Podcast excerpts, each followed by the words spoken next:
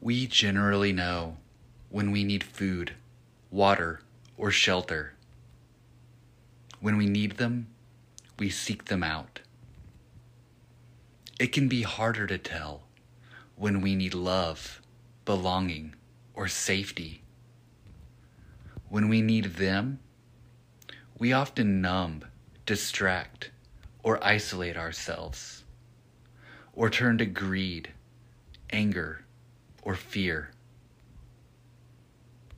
What do you need? You've got this.